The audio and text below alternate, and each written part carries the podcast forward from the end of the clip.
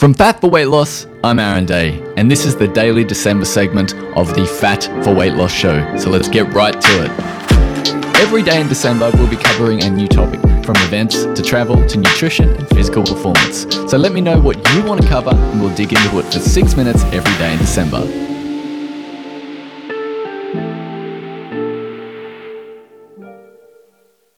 Hello, everyone. Welcome to another daily dose of the Fat for Weight Loss show. Um, today, I'm going to be talking about heart rate variability, and it is something that you need to keep in mind um, if you are an athlete looking to train to your best ability, or if you're looking to train and maximize your performance every single day.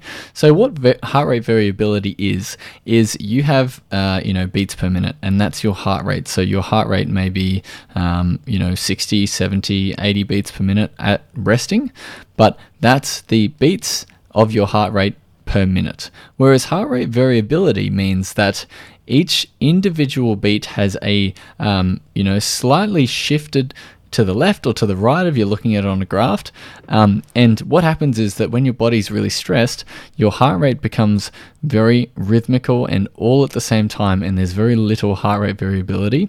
And when you uh, are not so stressed, then it's the other way. So you have more variability. Your nervous system has enough energy to be able to, you know, adapt to what your body's feeling in those beats within the minute.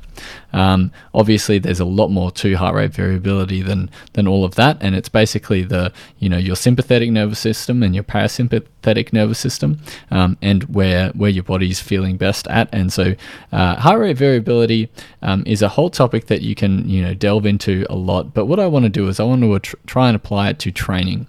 So, heart rate variability has been used um, a lot in in athletic you know forms uh, dealing with how much adaptation you have to training and how much stress you're currently under throughout your day. It's really interesting to start tracking heart rate variability and you can do it really easily. Uh, i use an app that's called heart rate uh, sorry hrv for training um, and you don't have to have any external bluetooth devices. Although it is more accurate to do that way you can just use the um, camera on your phone and it uh, you know it has the the flash on your phone that shines through your finger, which indicates your pulse to the camera, and then you know it uh, reads your pulse that way. Now, what heart rate variability does is it and, and what HRV for training does is it gives you a score. Now that score is anywhere between six and nine or ten, um, and you will build up what's called a baseline. So if you start tracking your heart rate variability in the morning every single day and you start doing that for, you know, 2 weeks in a row, then what happens is it gets a baseline and that baseline is like where you are currently at um, and and where your I guess like where your stress levels are, how well you're recovering from training, and where your um, you know parasympathetic and um, sympathetic nervous system sort of lies. It gives you a really simple graph that says, okay, every single day uh, you're either going to be above your baseline or you're going to be below your baseline. Um, and it's really interesting because I've been tracking my heart rate variability for a long time now, but I didn't really know how to apply it to training up until now. um, and it seems a bit silly, but now I have all this data that I can go back and say, oh, okay, I was doing that wrong, doing that wrong, and I want to, you know, give that knowledge onto you. So if anyone out there is currently training um, with heart rate variability or is uh, using heart rate variability as uh, in combination with their training, then this will really help. So the idea is that you take your heart rate variability first thing in the morning um, when you've just woken up uh, and you know give yourself a little bit of time to just relax and uh, breathe normally and take your heart rate variability for two minutes that will give you a number and that number if it's above your baseline then you are totally okay to train if it's at your baseline then you are totally okay to train if it's below your baseline then either you need to back off the intensity or you need to have a rest day. It's really that simple. So um, I'll, I'll, try and describe the, the graphic interface that is in front of me right now. Um, uh, so my baseline is the number eight. Now, I uh, th- this morning I got a number of 8.6, which is quite high, uh, which is good, um, and that says you know your ha- your heart rate variability is above your normal values, and your subjective scores are tra- uh, trending positively. If you planned intense training, go for it, which means that um, you know, I can go out and I can lift really heavy, or I can go out and do a really intense workout, um, and it's not going to push me below my stress levels. What happens is that when you train, you go into a, a phase of recovery, and what your body does is after that recovery, it super compensates. So you, if you think about an S graph, and you've got your middle baseline, um, you go into a, after you finish training, you go you dip below and you go into a state of recovery. So if you were training while you're still in recovery, you would continue to push that that um, S curve down and down and down and down until you just get too stressed out and you can't train anymore. Um, but you need to make sure you're above um, or at your you know that that middle zone again. So if you're thinking about an S that is on its side you go into training you're in the recovery phase and then you come back into the the you know where you started at and your body super compensates and goes out and above that.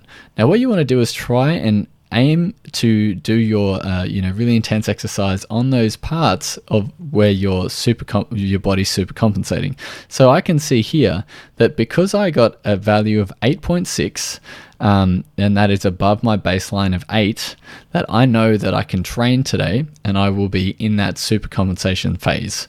Now, it's a little bit difficult to try and explain without having the app, but if it is something that you are interested in, I, I believe it is a paid app on iPhone. I'm not sure if it's available on Android. It's called HRV for Training, but you can also, there's a bunch of other apps out there that do a similar thing. There's also a device called the Oura Ring that will take your heart rate variability while you're sleeping and also your body temperature and a whole bunch of other things that I know that um, uh, Peter Attia, uh, Dr. Peter Attia, is is big on that device, but it is three hundred dollars. So that's up to you whether you want to start incorporating that or not. But for the free, uh, sorry, the paid app, uh, it's a it's a really great uh, option to use, and you have a whole bunch of insights. So you have your training load. Um, what happens is you take your heart rate variability and then you say, oh, okay, I feel pretty good today, or my muscles feel really sore, or how much sleep you've had. And then you can start going through and you can get some correlation. So I can see that um, if I have more coffee, then my heart rate will go up. My heart rate will go up, but my uh, heart rate variability stays pretty consistent. Uh, and then you can also see heart rate variability tra- uh, trends. So, what you want to be aiming for is a constant upward trend on your heart rate variability. You don't want to be um, maladapting to um, training. Uh, but you know, all of these things are imp- important if you are trying to train and build and, and get stronger. Um, but maybe not so important if you're just trying to do the ketogenic diet. So I hope this podcast um, was a little bit uh, informative for those people who are into training and into running and cycling and things like that, and they want to start training with heart rate variability. It's something that I've been doing now for the past four years, uh, and and really important to just gauge and have a numeric value on whether you should actually train that day or not, because it's very easy to you know go out and go out and train hard every single day and then wonder why you're not getting any stronger or wonder why you're not improving at all and you're just on this hamster wheel of not doing anything better. So it's uh, it's a great it's a great way to actually tangibly see results and tangibly know whether you should train today or not. Um, so again my name is aaron. Thank you so much for listening today and i will be talking to you tomorrow Thank you so much for listening. Be sure to subscribe for more episodes like this or get in contact with me over on Instagram to suggest a topic that we could cover for tomorrow's episode. So until then, have a fantastic day and I will be talking to you tomorrow.